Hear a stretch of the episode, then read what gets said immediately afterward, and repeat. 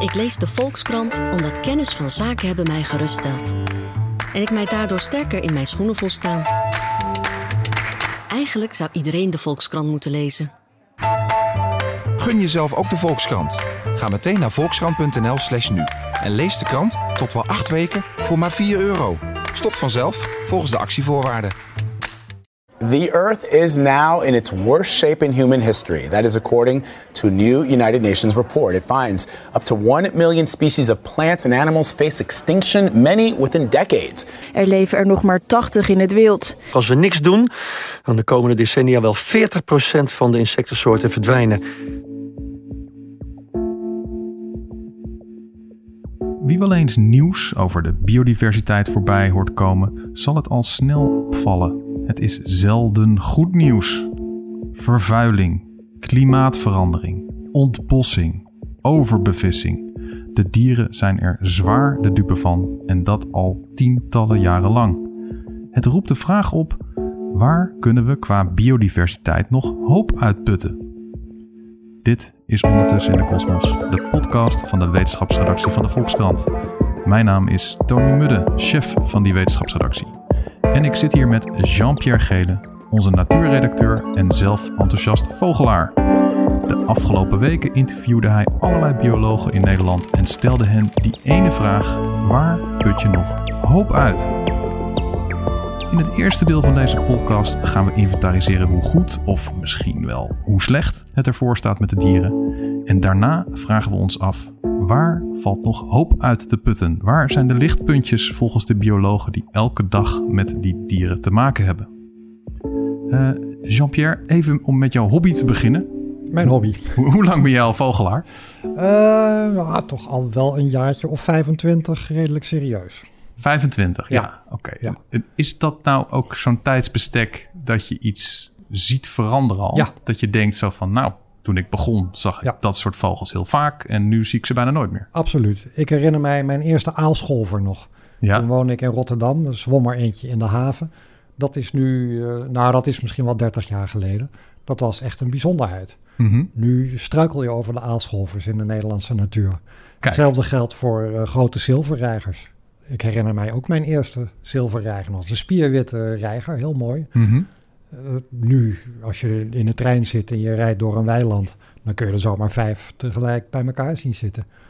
Dus er gaan dingen goed ook. Er veranderen dingen. ja, dit Eh, is meteen een mooi contrast met de, de, nieuwsfragmenten die we aan het begin van Ja. deze uitzending hoorden. Waarbij we dachten van, nou ja, kruip allemaal maar onder tafel. eh, Ja. We're all going to hell. Ja, en dat laatste is iets dat ik als vijftiger maar al te goed weet. Want toen ik geboren werd, in 1964 was dat, was er net een boek verschenen van Rachel Carson, Silent Spring. Dat was het eerste gezaghebbende werk wereldbekend geworden. Dat eigenlijk eh, beschreef hoe de natuur ten gronde ging als gevolg van pesticiden en een aantal andere ontwikkelingen. Mhm. In de jaren 70 kwam eh, de Club van Rome met het eh, beroemde rapport over milieuvervuiling. En in de jaren 80 hadden we de zure regen. Inmiddels zitten we midden in de stikstof en Ja, plastic soep en, en talloze bedreigingen. Ik weet als eerste generatie volgens mij niet beter dan dat de wereld te gronden gaat. ja, Dat is een soort doembeeld. En ehm, eh, inmiddels ben ik oud en wijs genoeg om te zien dat het niet alleen maar een doembeeld is. Het, het gaat eh, bepaald niet goed met de wereld, met de natuur. Mhm. Maar het is een heel complex geheel waar heel veel ontwikkelingen tegelijk zich in eh, voordoen. En het is niet een eenduidig verhaal van alles wordt alleen maar minder. Nee. Er, gaan ook, er veranderen dingen. Dat is eigenlijk het allerbelangrijkste. En Mhm. er gaan ook dingen goed. En er zijn negatieve trends ook te keren als je je daar maar tegen verzet. ja. Wat, laten we gewoon is, is, is rustig inventariseren. Ja. Ik bedoel, eh, hoe is het gesteld met de biodiversiteit wereldwijd? Ja, Val- dat- valt dat samen te vatten in een paar zinnen? Of, of is het bijna Ja. ondoenlijk? Nou, het, het, het eenvoudigst is het om te zeggen, er is een trend, die wordt wereldwijd wel gemeten in talloze onderzoeken. Mhm. En die trend is eigenlijk dat het erop lijkt dat de biodiversiteit afneemt. Dus dat er minder soorten zijn, sommige soorten sterven uit. Mhm. eh, en die soorten worden in omvang ook kleiner. Ja. Dat kan een kind eigenlijk ook wel bedenken. Steden worden groter, mensen vernietigen steeds meer natuur, milieuvervuiling bestaat, klimaatverandering. Er zijn talloze redenen voor. Mhm. Ehm, maar, er is een grote maar. De vraag is hoeveel die neergang precies is. En dat is een heel ingewikkeld verhaal. De, in de krant, ook ik schrijf zulke berichten wel, uh, verschijnen keer op keer, wat jij in de inleiding zei, onderzoeken met alarmerende percentages. Biodiversiteit met 20, met 30, met 50 procent afgenomen Hup. onder insecten. Ja, eh, Precies. wereldwijd in Europa sinds 1970, sinds 10 jaar. Eh, je kunt daar alle kanten mee op. Mhm. En dat is eigenlijk nooit een compleet eh, duidelijk verhaal, omdat het eigenlijk in alle gevallen gaat om gemiddelden en eigenlijk nooit één soort, één gebied apart neemt eh, en ook eigenlijk nooit helemaal inventariseert eh, waar het wel goed gaat. Ja. Er nemen soorten toe, ook door moderne ontwikkelingen, er nemen soorten af. Eh, de vraag is ook, hoe tel je eigenlijk precies? Een aantal olifanten in Afrika, dat is vrij eenvoudig te tellen. Dat zou je zelfs met, met vliegtuigjes Precies, of drones ja. kunnen doen. Mhm. Maar hoe tel je het aantal vissen? Hoe tel je insecten? Ja. Dat, dat is een heel lastig verhaal. Dat zijn, in, in percentage gezien zijn dat natuurlijk dezelfde eh, eh, dieren. Het zijn allemaal dieren die je mee moet tellen in het begrip biodiversiteit Ja. waar ik straks nog iets over wil zeggen. Ehm, maar hoe je dat precies doet, dat is heel lastig. Dat doe je met steekproeven als het om, om insecten gaat. Er is eh, drie jaar geleden een bekend onderzoek verschenen in Duitsland over de biomassa van insecten. Die zou dramatisch zijn afgenomen. Dat hadden ze gedaan door dan op allemaal plekken van die, ja, van die netten te hangen. En dan Ja. kijken ze gewoon hoeveel ze jaar na jaar vangen. Ja, En, ja. en dan gaan ze wegen, toch? Eh, ja, daar komt het wel op neer. Een van de methodes was ook eh, te meten wat er op autoruiten is blijven plakken. Oh ja. En ja. iedereen die ouder dan 20 is, heeft wel meegemaakt dat in de jaren 70, als je met je ouders op vakantie ging naar Zuid-Europa, dan zat om de 100 kilometer, moest je je, vooruit wassen. Want dat zat helemaal vol met doodgeslagen vliegjes en Ja, en van alles. En Ja. als je nu naar Zuid-Frankrijk rijdt, dan heb je dat niet meer. Nee. Dan, dat zou erop kunnen duiden dat er minder insecten in de lucht zweven. Inderdaad. Of die auto's zijn aerodynamischer nou, geworden, ja, of dat niet? is een ja? interessant punt. Ja. Ja. Dat, dat zou heel goed kunnen. Ja. Dat is al één kleine complicatie bij het meten van dit soort dingen. Je moet echt. eh, eh, ik heb heel erg de neiging, door die achtergrond die ik net schetste, om alles te zien als een bevestiging dat de wereld eh, naar de donder gaat. Mhm. En er zijn signalen zat dat het niet goed gaat. Maar het is ook weer niet zo dat, eh, dat het één rechte lijn naar beneden is. Het is gecompliceerd en eh, in elk verhaal zit eigenlijk ook nog wel een tegenverhaal. Op sommige plekken gaat het goed, met sommige soorten gaat het goed. En op andere plekken gaat het heel slecht. En er sterven inderdaad soorten uit.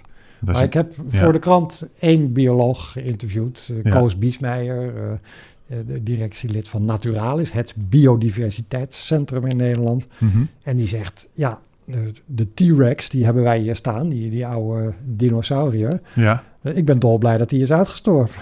O- omdat hij anders eh, je zou opeten? Ja, dat idee? ja. Ja, ja, Uitsterven is A van alle tijden, B niet alleen maar verkeerd voor de mensheid. Ja, precies. Ja. Het is wel zo dat als stel eh, inderdaad iets van 80% van alle insecten op de wereld zou uitsterven, als dat zo is, dan hebben wij wel een probleem als mensheid. Want insecten bestuiven onze gewassen, onze, onze fruit en groenten.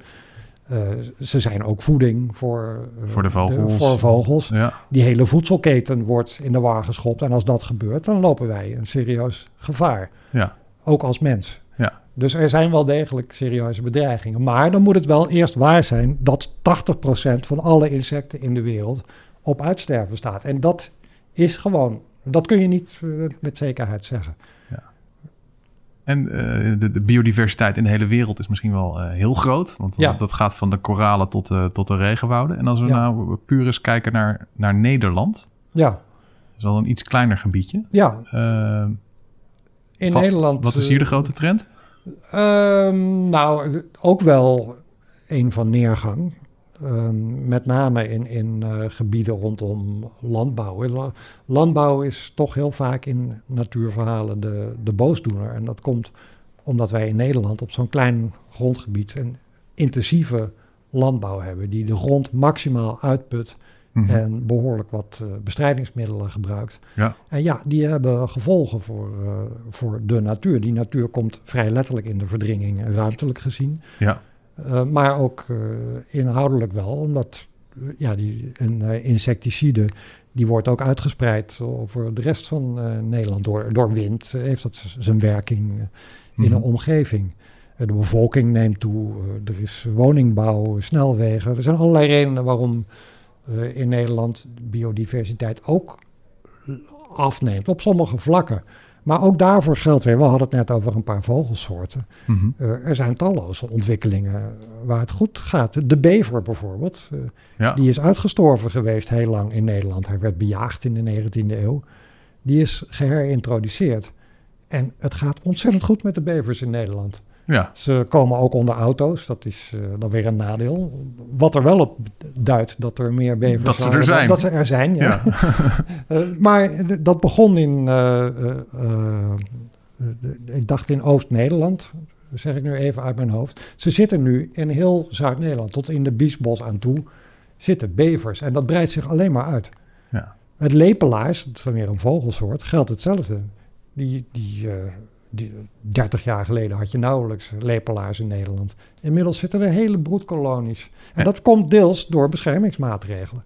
En wat voor beschermingsmaatregelen moet ik dan denken? Wat, wat- In eh, het die- geval van de bever, eh, nou die moest je dan eerst even uitzetten. Dan, dan moet de waterkwaliteit verbeteren. Mhm, Dat zal voor die lepelaars overigens ook gelden, want die leeft van vis. mhm. Eh, je moet ook gewoon gebieden aanwijzen waar die de ruimte heeft en krijgt. Dus je moet gebieden beschermen. Ja. En zodanig beheren dat de omstandigheden maximaal zijn. En er niet overal wandelpaden voor hondenbezitters en eh, kriskras mountainbikers doorheen gaan. Ja. ja. ja, dat is vrij eenvoudig. Sommige ontwikkelingen gaan ook gewoon spontaan. Die aalscholver, daar is nooit iets voor gedaan. Die is gewoon weer eh, teruggekomen. Ik denk eigenlijk door verbetering van de waterkwaliteit, waardoor meer vis beschikbaar is. Want de aalscholver Mhm. die duikt naar vis. Eh, maar voor zover ik weet is er nooit een project geweest, red de aalscholver. Sommige ontwikkelingen gaan autonoom. En dat is ook wel weer het mooie van natuur, dat er zo'n dynamiek is die eh, soms eh, zijn eigen Je gang- verrast eigenlijk. je verrast. Ja. En, ja, de natuur, sommige maatregelen helpen ook helemaal niet. Er zijn al 20, 30 jaar pogingen om het koorhoen terug te krijgen in Nederland. Die zijn uit Scandinavië geïmporteerd. Koorhoen is uitgestorven. Ja. Die zijn geïmporteerd eh, en teruggezet op de heide bij de Holterberg. Nou, die worden ieder jaar eh, opnieuw opgevreten door vossen Ja. die hier beschermd zijn. Die, die, volsten denken, oh leuk, Ja. dit Korhoen-projectje. Ja, ja dat Ja. zijn gewoon gratis kippen die ze krijgen aangeleverd. Dat, ja, dat werkt niet. Nee. Maar ja, dat moet je misschien ook accepteren. en zijn er eh, nog, nog, eh, nog bijvoorbeeld vogels die, eh, ja, die vroeger in Nederland heel vaak voorkwamen en doordat er iets veranderd is, klimaatopwarming, noem maar op, eh, dat je zegt van ja, die zie je eigenlijk gewoon nooit meer? Ja, die zijn er eh, genoeg. Ja, Eh, een van de biologen die ik sprak, die ziet nooit meer grauwe gorsen. Mhm. Terwijl hij die in zijn jeugd... Wat zijn dat voor vogels? Grauwe gorsen zijn vrij saaie zangvogels. Ja. Ja, maar het gaat natuurlijk niet om hoe, of ze mooi eruit zien. Het gaat erom dat het een soort is die Ja. er ooit wel zat en nu niet meer. De ortolaan, die zit in Nederland al lang niet meer. En zo zijn er helaas eh, veel vogelsoorten die eh, ofwel helemaal niet meer bestaan, ofwel eh, op een rode lijst staan. De grutto is het meest actuele voorbeeld Oh ja. die leidt een kwijnend bestaan. En de veldleeuwerik, eigenlijk alle weidevogels, en daar, dat, daar komt de landbouw weer om de hoek kijken, die leggen het af tegen de intensieve landbouw. Dat is iets, daar kun je nog wel iets aan doen. En daar zijn ook plannen voor, eh, onlangs weer een aanvalsplan om de grutto te redden. Mhm. Maar dat is kantje boord, of dat gaat lukken. En in het geval van de grutto is dan weer het jammere dat Nederland een van de weinige landen is die een, een vluchthaven voor de grutto zijn. Dus als je in Nederland geen grutto's meer hebt, dan eh, heb je meteen een fors deel van de wereldbevolking, als het om grutto's gaat, te pakken. En een reddingsplan voor de gutto, waar moet ik dan aan denken? Ja, dat heeft... Een gutto-politie? Is nou, ze beschermd? Nee hoor, ja, wel beschermingsmaatregelen. En samenwerken met boeren die wel bereid zijn maatregelen te nemen in hun eigen manier van eh, boerenbedrijven. Eh, het, het- ik noem maar iets, het waterpeil wat verhogen. kruidenrijke akkers zaaien in plaats van alleen maar monotoon. En ik geloof ook het maaibeleid, hè? Om Ja. op bepaalde plekken niet te maaien of Ja. later te maaien, Ja. zodat die, die, die eieren niet meteen in gevaar Ja, komen. of de die kuikens. Ja. Ja. ja, want het maaien, dat is iets, eh, doordat ze een hogere productie moeten hebben en meer vee hebben, waarvoor ze meer gras en hooi moeten verzamelen, eh, zijn boeren steeds vroeger gaan maaien. Maar ja, steeds vroeger betekent ook in het seizoen waarin eh, de grutto of de kieviet of eh, de schoolekster zijn eieren legt en jongen heeft. Ja, dus Ja. Voor, dus voor de grutto is het, is het 5 voor 12. Het gaat eh, Ja. of net wel de goede lang, kant op of we zijn hem kwijt. Ja, ja eigenlijk 1 voor 12. eh, 1 voor moet je 12. zeggen. Ja. Ja. Dat laatste woord overigens ook al best lang gezegd. En mij verrast dan altijd weer als vogelaar dat ik eigenlijk nog best vaak een gutto zie. Ja. Maar die zoek ik dan ook op. Vroeger, ik heb dat zelf nooit meegemaakt, zat hij in elk boerenweiland. Ja, In- met precies. name in, in Friesland bijvoorbeeld. Nou, in Friesland kom je verdomd weinig grutto's meer tegen. Ja. Op sommige plekjes wel, als je die weet te vinden. Dus nou ja, het is een, eh, een, een gelaagd en gemengd en complex verhaal met die biodiversiteit. Waarover, dat, dat vond ik trouwens nog wel leuk.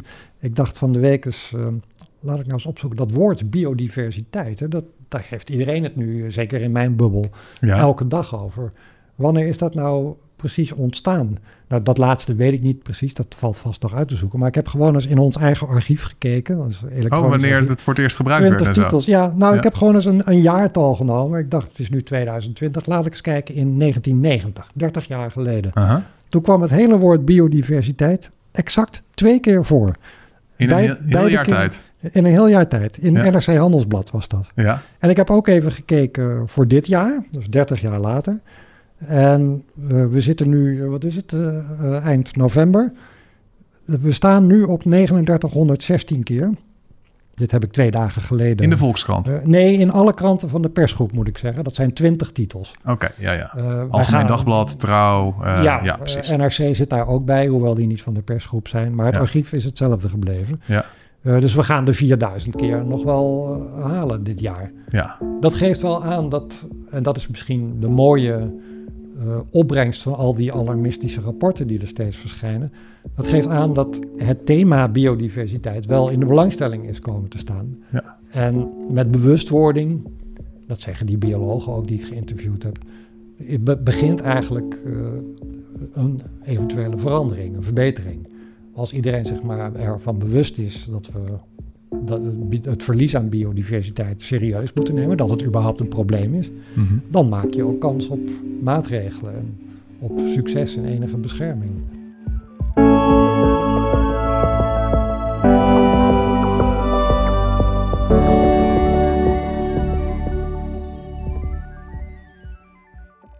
Tijd voor onze vaste rubriek, een vraag tussendoor. En eh, vragen van luisteraars, dat is zo 2003, daar doen wij hier niet aan. Eh, wij laten hier altijd een algoritme meeluisteren met de uitzending die dan een toepasselijke vraag bedenkt. Hier komt ie. Hoe gaat het met de muggen? Goeie vraag. Hoe gaat het eigenlijk met de biodiversiteit bij de muggen in Nederland? Nou, hebben wij in Nederland een fantastische muggenonderzoeker, Sander Koenraad van de Wageningen Universiteit. We gaan hem bellen. Dag Tony. Sander, hallo. Fijn dat je even in de podcast-uitzending komt.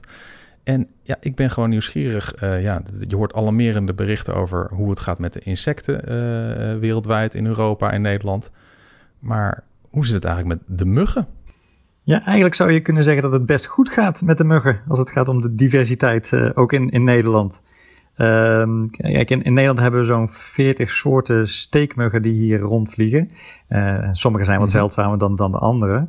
Maar eigenlijk, eh, daar zijn een klein aantal daarvan die, eh, ja, die we eigenlijk hebben zien binnenkomen in de afgelopen jaren. Ehm, de, de, misschien de meest welbekende is wel de, de tijgermug.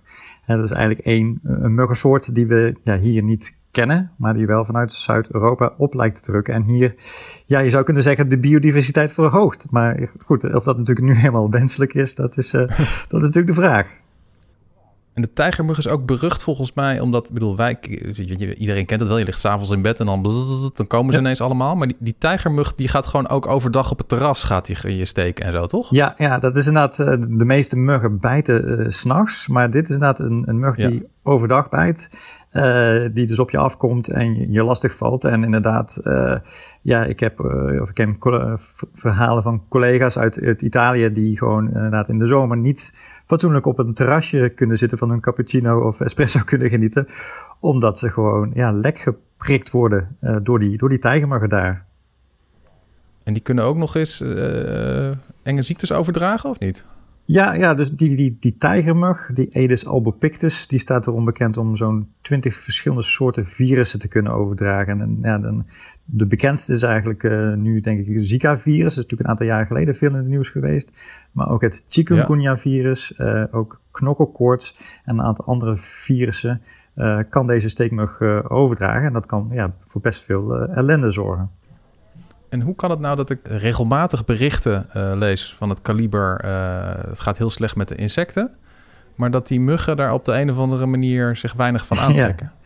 Ja, kijk, de achteruitgang van, van insecten heeft natuurlijk vaak te maken met het uh, verlies van, van, van geschikt habitat, natuurgebieden die verdwijnen, de, de, de, de akkerranden die minder bloemrijk uh, worden. Uh, dat kan ook weer met, met pesticidengebruik uh, te maken hebben. Dat heeft direct impact op, op, op insecten, op de biodiversiteit. Dus je moet kijken van ja, hoe, hoe, hoe goed doet het leefgebied van zo'n van zo'n insect het. Ja, die muggen, die, die hebben zich, of veel van die soorten hebben zich juist heel goed weten aan te passen aan onze ja, stedelijke manier van, van, van leven. Um, kijk, voedsel is er voldoende voor de muggen. Dat zijn wij namelijk. Of, of andere dieren en, en, vogels. Ja. Dus wat dat betreft uh, ja, hebben zij niet te, te klagen. En het zijn ook nog eens insecten die dus uh, ja, kunnen, zich kunnen voortplanten in, in, in water, in stilstaand water. Uh, wat we vaak gewoon in onze eigen tuin kunnen vinden. En dan moeten we denken aan een, aan een regenton, aan een, uh, een, klein vijvertje of een emmertje wat staat waar wat water in blijft staan of een verstopte dakgoot. Al dat soort plekjes. Dat zijn uitstekende ja, plekken voor die steekmuggen om zich in, in, eh, in voor te planten. Dus um, ja, als ze daar weer uitvliegen, na, na twee weken zich daar uh, um, in voortgeplant te hebben, dan um, ja, kunnen ze bijvoorbeeld gewoon door ons slaapkamerraam naar binnen vliegen en ons te grazen nemen. Ja, dus, dus, dus, dus, dingen die heel veel, waar heel veel andere dieren wel last van hebben. Uh, ontbossing, verstedelijking, uh, snellere klimaatopwarming. Die muggen die, die halen de, de schouders op en die, uh, die vinden dat soms zelfs wel lekker. Ja, daar, daar lijkt het wel op. En ja, we, we maken onszelf ook zorgen van, ja, hey, wordt het inderdaad niet, niet, niet erger? Of in ieder geval dus voor de muggen beter? Um, hè, bijvoorbeeld je ziet de vernatting van de natuur, hè, dus meer waterrijke gebieden. Wat heeft dat voor impact? Uh, ik las een tijdje geleden bijvoorbeeld over het feit dat uh, nou, we, we, hebben met meer droge perioden te maken. Uh, dat betekent dat mm -hmm. mensen meer regentonnen gaan aanschaffen. Ik las twee jaar geleden of zo een berichtje op, op een nieuwssite dat het aantal regentonnen, of de verkoop van regentonnen was verdubbeld. Nou, dus prima. Hè, goed, goed dat we het water opslaan en, en zuinig met het water omgaan. Ik heb er één hoor. Ja, nou ja, ik heb er één. Deze zomer gekocht zelfs. Ja. Kijk goed of ja, zorg dat je hem goed hebt afgedekt. Ik heb er ook één. Uh, uh, en dat ja. is eentje die goed is afgedekt. Maar uh, een heel klein gaatje, een spleetje wat daar toch in zit. ook deze zomer had ik op een gegeven moment, toen ik de deksel opentrok, ja, zag ik honderden larfjes van de Culex pipiens mug, hè, de, de gewone Nederlandse huisdingmug daarin rondzwemmen. Um, ja. Dus zelf van, ja, van zo'n klein gaatje uh, weten ze gebruik te maken. En dus ja, weten ze dus zo'n regenton te gebruiken als, als broedplaats. Hè. Dus wat ik net zei, ja, je kan er soms honderden larfjes in vinden. Dus dat betekent dat er na twee weken bij goede temperaturen ja, ook weer honderden uh, muggen uit kunnen, kunnen komen. Tot slot nog een, een what-if vraag. Ik ben benieuwd hoe je daarover denkt. Uh, stel, kan helemaal niet natuurlijk, maar stel wij zouden gewoon alle muggen van de planeet kunnen uitroeien. Uh, zodat we nooit meer gestoken worden door muggen. Mm -hmm. uh, ontstaat er dan meteen een probleem voor weer allemaal andere dieren? Of zouden we een, een, op een wereld prima kunnen leven zonder muggen? Is lastig te, te beantwoorden. we, hebben, we schatten dat we zo'n 3500 soorten steekmuggen hebben wereldwijd. Als we die allemaal in één keer ja. zouden uh, wegdenken of weghalen, dat zou voor ons veel, veel, veel schelen. Ehm, ja, muggen zijn ook wel, eh, spelen een rol in, het, in de voedselketen. Worden ook gegeten natuurlijk door, door, door vogels en vleermuizen, die volwassen muggen. Um, maar goed, ja. er zijn ja, nog heel veel andere, miljoenen andere soorten uh, uh, insecten die, die door diezelfde beesten gegeten zouden kunnen worden. Dus ja, de, de vraag is natuurlijk een beetje of, ons, hè, of het ecosysteem dan daadwerkelijk instort als gevolg daarvan. Ja, dat blijft een beetje een gedachte-experiment. maar ik denk zeker dat het voor ons wel een, een wenselijke situatie zou, zou, zijn. Dat we dan niet meer geprikt worden en dat we dus ook niet meer s'nachts ja, wakker worden gemaakt door dat irritante gezoem. Precies resumerend, uh, veel, veel diersoorten hebben het zwaar en die mogen we best een handje helpen, ook insecten. Uh, alleen muggen mogen we best het leven een beetje moeilijker maken. Zeg ik het zo Daar sluit ik me helemaal bij aan.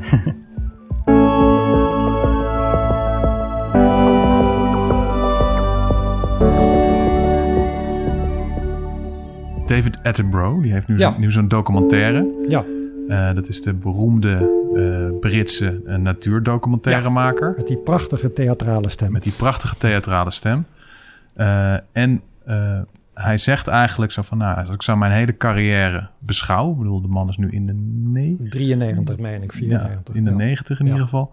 En die is al vanaf zijn 25ste gaat hij de hele wereld over om te filmen. Ja. En die zegt eigenlijk zo van, nou ja, als ik gewoon... Ik heb het gewoon in mijn leven, heb ik al zo'n drastische afname gezien ja. van de biodiversiteit. Gewoon Ja. van het leefgebied van orang-oetangs, eh, noem maar op. Ja. Dit zei ze van ja, dit gaat zo de verkeerde kant op. Als, als dit al in één, in één generatie gewoon mijn leven gebeurt.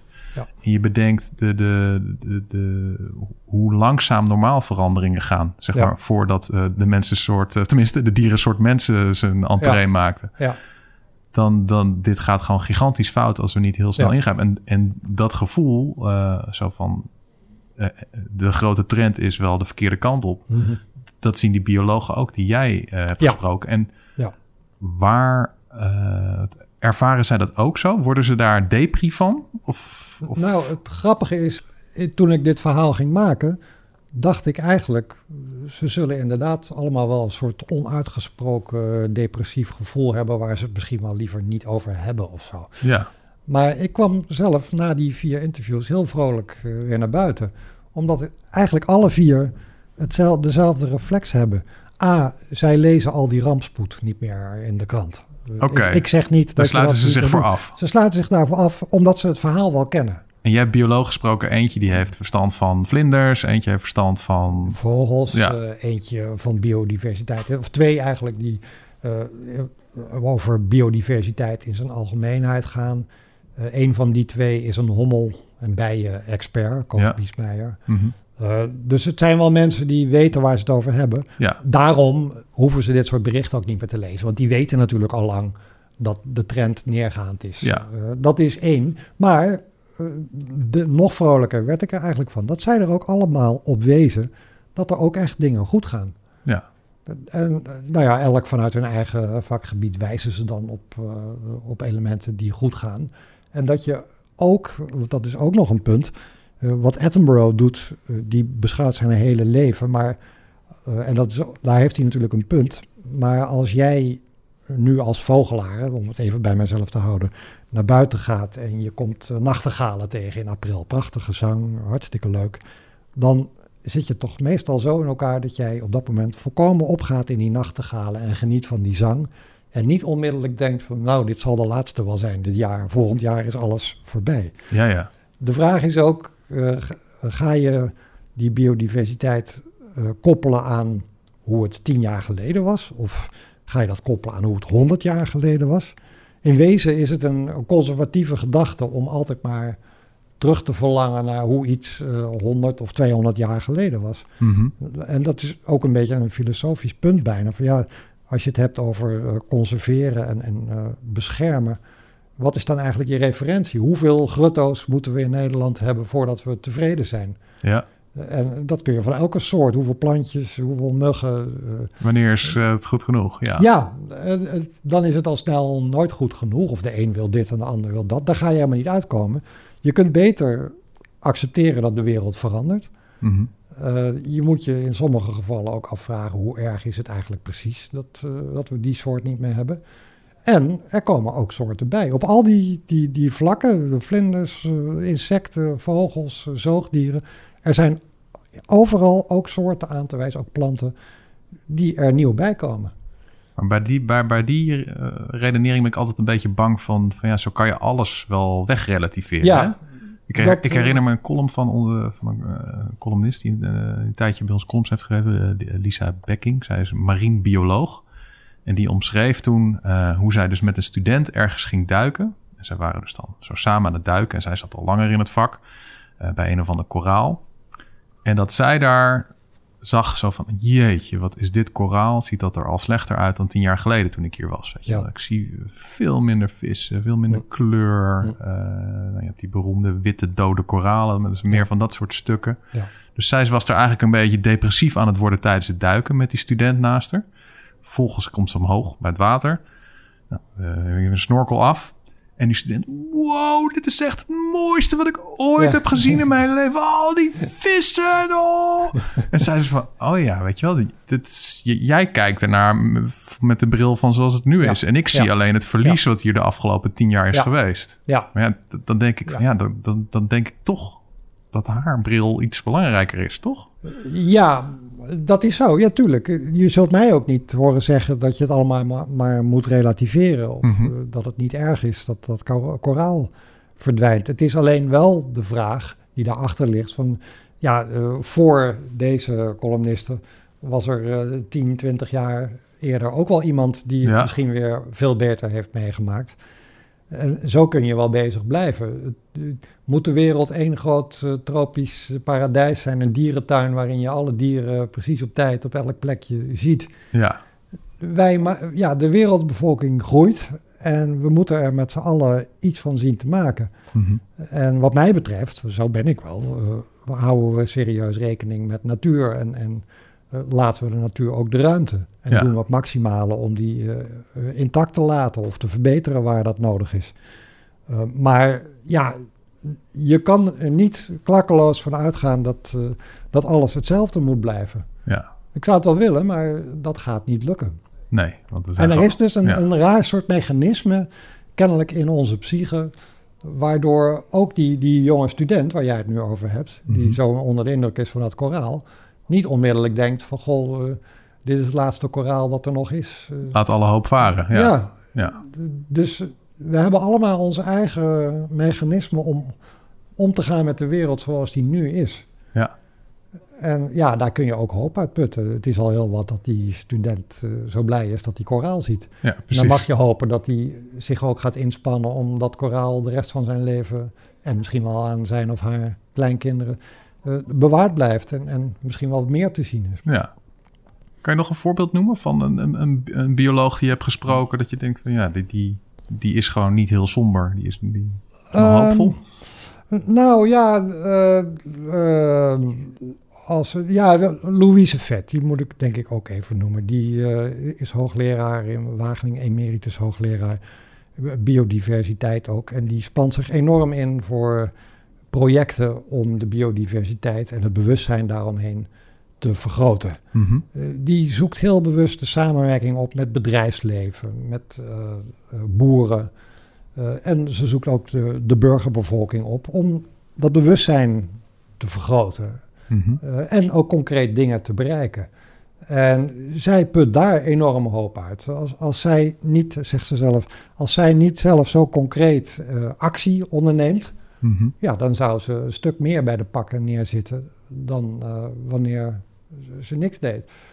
Dus het gevoel dat je iets doet, dat er überhaupt iets te doen is, ja. En dat is er, goddank. En met die burgers, dan heb je het over van uh, zorg dat je tuin aantrekkelijk is ja. voor de bijen. Ja. Uh, ja. En met de boeren zo van, ja, uh, hou rekening mee dat er aan de randen van je weilanden, dat, daar, dat daar vogels zitten. Pro probeer die te beschermen. Probeer iets op te tuigen, dat je ook fin financieel gecompenseerd wordt als je helpt die vogels te beschermen. En minder opbrengst hebt van je land. Allemaal van dat soort dingen moet je aan denken, toch? Ja, en het, het, grappige vind ik aan dat soort initiatieven is, dat, dat zijn heel vaak heel bereikbare dingen die die jij en ik, bij wijze van spreken, al kunnen doen. Ja. Als jij in jouw eigen tuin uh, wat planten zet die niet uh, vol met gif zitten en dus niet uit het gemiddelde tuincentrum komen, dan is dat een stuk beter voor de insecten in jouw tuin.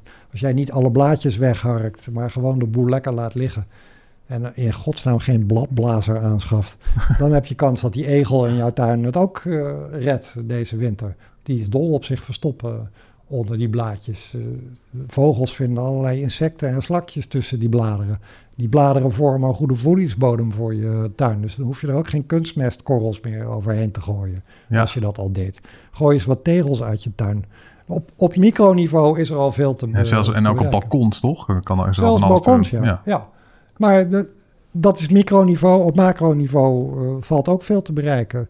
Uh, als er uh, geld voor wordt uitgekeerd en als er goede wil is. Ja, dus eigenlijk is de, de, de strekking voor zowel die biologen als wij gewone burgers. je, je kan de sip langs de kant gaan zitten, maar, maar er valt gewoon echt heel veel te doen om het een beetje beter te maken. Ja, en het leuke is ook, je kunt vrij snel succes hebben. En het is natuurlijk een enorme beloning als je daarmee bezig bent. Dat je ziet van, hé hey, verrek, ik ben nu een paar maanden bezig. En inderdaad, uh, die gaatjes daar in die boomstam zitten vol met uh, wespen die daar uh, een nestje hebben gebouwd. Om maar iets te noemen. Je ziet allerlei vlinders verschijnen. Je ziet vogels voorbij komen. Nou ja, dat, dat geeft ook hoop. En die quote van Louise Vet was volgens mij, wat was het nou? iets met graf, help me. Liever gefrustreerd mijn graf in dan nu al opgeven. Die is mooi. Daar beëindigen we deze podcast mee.